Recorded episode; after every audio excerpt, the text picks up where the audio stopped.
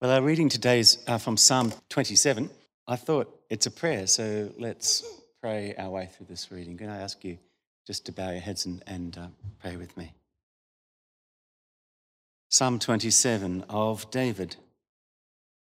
The Lord is my light and my salvation. Whom shall I fear? The Lord is the stronghold of my life. Of whom shall I be afraid? When the wicked advance against me to devour me, it is my enemies and foes who will stumble and fall. Though an army besiege me, my heart will not fear. Though war break out against me, even then I will be confident. One thing I ask from the Lord, this only do I seek, that I may dwell in the house of the Lord all the days of my life, to gaze upon the beauty of the Lord and to seek him in his temple. For in the day of trouble, he will keep me safe in his dwelling. He will hide me in the shelter of his sacred tent and set me high upon a rock. Then my head will be exalted above the enemies who surround me. At his sacred tent, I will sacrifice with shouts of joy. I will sing and make music to the Lord. Hear my voice when I call, Lord. Be merciful to me and answer me. My heart says of you, Seek his face. Your face, Lord, I will seek. Do not hide your face from me. Do not turn your servant away in anger. You have been my helper. Do not reject me or forsake me, God, my Savior. Though my father and my mother forsake me, the Lord will receive me. Teach me your way, Lord. Lead me in a straight path because of my oppressors. Do not hand me over to the desire of my foes. For false witnesses rise up against me, spouting malicious accusations. But I remain confident of this. I will see the goodness of the Lord in the land of the living. Wait for the Lord. Be strong and take heart, and wait for the Lord. Well, one of the unexpected benefits of our pandemic lockdowns this year is it's actually forced ministers to think more carefully about worship. There isn't a time when I'm, I'm, I'm speaking to a, a, clergy person or a gaggle of clergy people uh, where this isn't the topic of conversation that, that comes up. How, how do we do worship? Online worship, does it work? What are its benefits? Uh, what are its letdowns? Uh, do we keep the hybrid experience of uh, live streaming live services or putting them out on Zoom or all the you know, uh, 10 or 20 different ways that churches uh, around Melbourne are currently engaged with the internet and on ground worship. What about this convenience, uh, this window in, into church life that anybody from outside can, can view? Is, is, that, is that helpful for the mission of the church? Is it something we want to keep? Or do we stop it at some point and say, no, we need to force people to come back to church and worship on ground as some of the conversations go? So we've been thinking a lot about worship. But I was reminded this week of the words used by two men who were close friends and how they described worship. One was C.S. Lewis. He wrote that worship is what we most seek. Worship is what we most seek in art, in romance, in love, in family.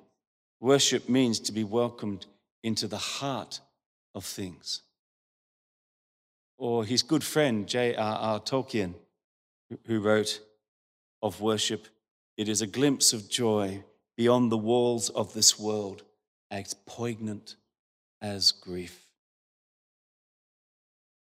And I think they understand what King David meant by worship when he wrote Psalm 27. David may need to face down an army. He knows he needs to face down sedition and threats. And his response to all this is to sing. To sing. He links his safety to worship, to unhypocritical, repentant, humble worship. It's the Lord who is my light. That's how I see how to walk. The Lord is my salvation. He is my ultimate safety. The Lord is my stronghold and fortress. Who am I going to fear? And the wicked are acting like instinctive animals in this psalm. But David is confident. And so, where does that confidence come from? Because David's not a fool. He's a very capable leader. He's a highly intelligent man. when he writes in Psalm 23, Yea, though I walk through the valley of the shadow of death, that's not just a theoretical expression for him. He knows what the valley of the shadow of death looks and feels like. So, where does this confidence come from in the face of threat? Well, he tells us in verse 4 of the psalm One thing I ask from the Lord, this only I will seek, that I may dwell in the house of the Lord all the days of my life, to gaze on the beauty of the Lord and to seek him at his temple. Now, this, this is one of the few times in the Bible where there is this repeated emphasis upon seeking just one thing. It's there all over and over again to dwell, to seek, to gaze. And he's not asking uh, that he become uh, one of the servants who lived full time in, in the house of God in the Old Testament. But that this is much more a commitment to discipleship. What, what he's saying is he wants to be a fully and openly committed worshiper of God. His longing is to make his life about worship and to live in the presence of God at, at every moment. He wants to behold the beauty of the Lord, the acts of worship, the presence of God, to experience that beauty even under fire, to seek, to inquire of the Lord. The, the acts of worship instruct us to gain the Lord's wisdom and counsel. And he wants to experience the practical usefulness of worship. He expects that when he goes out into his life, what he will carry with him will be the experience of God in worship, even if that means going out to face warfare. And his worship isn't shy or reserved, uh, even though we know that uh, the worship in the temple was full of liturgy he, he still says, My head shall be exalted above my enemies. I will sacrifice with shouts of joy. I will sing and I will make music. There's a wildness, there's an energy, there's a joy in the worship that he describes. And when we read this, we think he can't be at church, he must be at the footy. Because that's where we shout in triumph over our enemies and sing loudly, and that's, that's where we get passionate about stuff. But if C.S. Lewis is, is right, and I think he is, the best of those experiences are pointing us to pure, unhypocritical, honest to God worship. So here's the conversation I think ministers should have been having during lockdown. Not so much about the technology, but how do we reclaim that passion for Sunday mornings? Hear my voice when I call, Lord. Be merciful to me. Answer me. My heart says of you, Seek his face. Your face, Lord, I will seek. Do not hide your face from me. Do not turn your servant away in anger. You've been my helper. Do not reject me or forsake me, God, my Savior. Though my father and my mother forsake me, the Lord will receive me. Teach me your way, Lord. Lead me in the straight path because of my oppressors. Do not hand me over to the desire of my foes, for false witnesses rise up against me, shouting malicious accusations. So it's an extraordinary prayer. I mean, David uh, he, he humbles himself before God and he asks God to weed out of his life hypocrisy. Now, that's a risky prayer, I think. And he asks for grace, for mercy, for genuineness. That's part of David's longing, genuineness before the Lord. And he holds God's word up before him and said, Look, you've said these things, you've promised these things, please act on them. My heart says, Seek his face. I will seek your face. Don't hide your face from me. Don't turn away from me in anger. Don't reject or forsake me. Teach me your ways. Lead me. Don't hand me over to the desire of liars. And this is King David.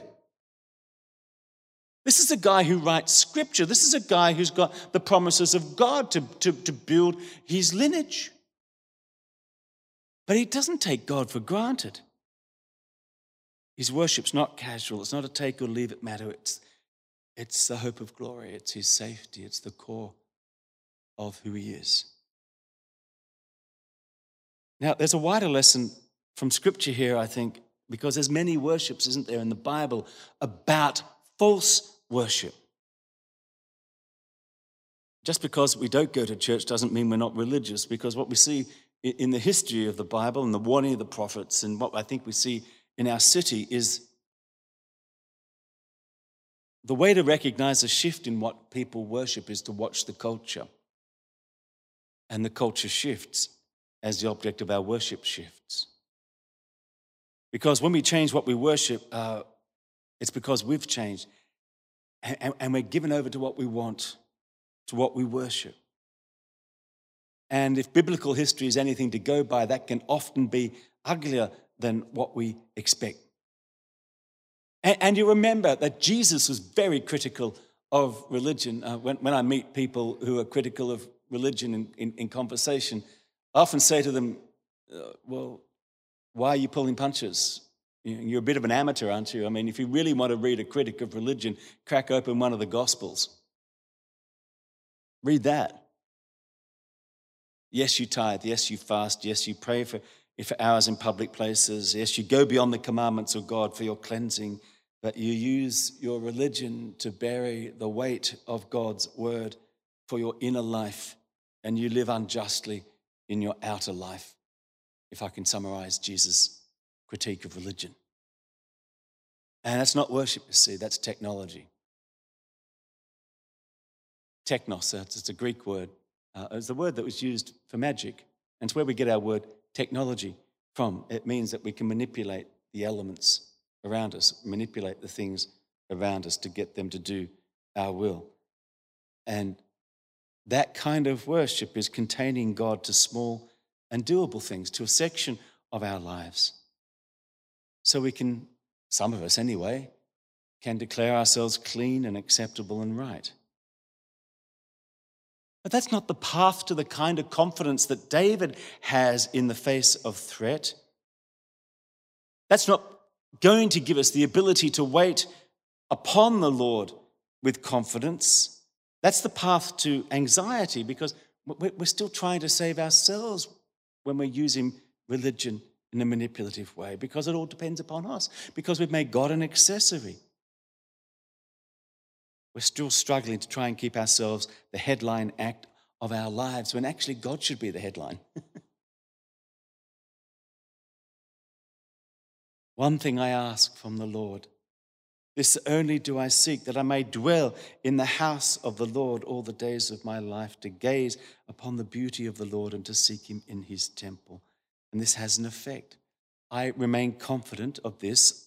I will see the goodness of the Lord where? In the land of the living. Uh, so wait for the Lord, be strong, take heart. Wait for the Lord. Now, David's known as a man of action, but he's able to wait because he worships. Uh, David's known as a man of great works, but the secret behind his works is his ability to rest in God and have confidence that God will act in the world, confidence that his prayer will be heard. David's action comes out of his waiting, you see. His works come out of his rest. His confidence come from the defeat of his fear. And it's all done in worship. We neglect how precious worship is. It's, we've got a resource here that is more powerful than therapy, more useful than years of reading philosophy, let me tell you more engaging and healing than the things that we use to distract us. It's beautiful. It's intellectual, a word, wisdom, guidance. It's sensual, music, loud, praise. And worship's not only a ritual, though it will use ritual. It's not only a duty, though it will take advantage of duty. It's not only a habit, but it will inspire the best habits. It's not only excellence in, uh, say, uh, music, but it will spiritually amplify the music we offer. It's not only in inspiring speakers, but it will take the words that people use and use them to form obedience in us that our teachers never even imagined would occur.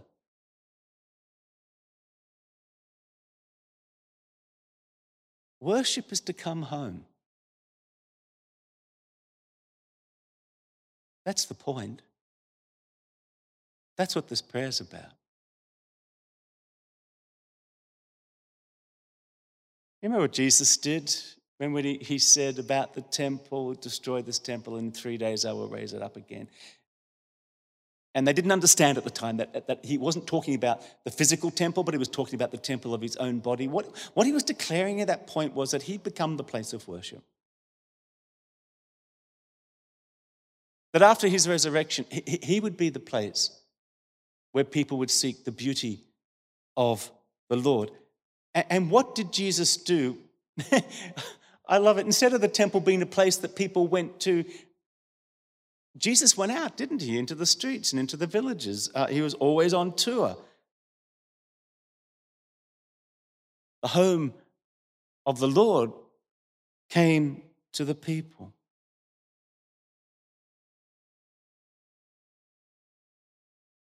This one thing I desire, says David. This one thing I desire this beauty, this rest in the face of worry, this waiting in the face of anxiety.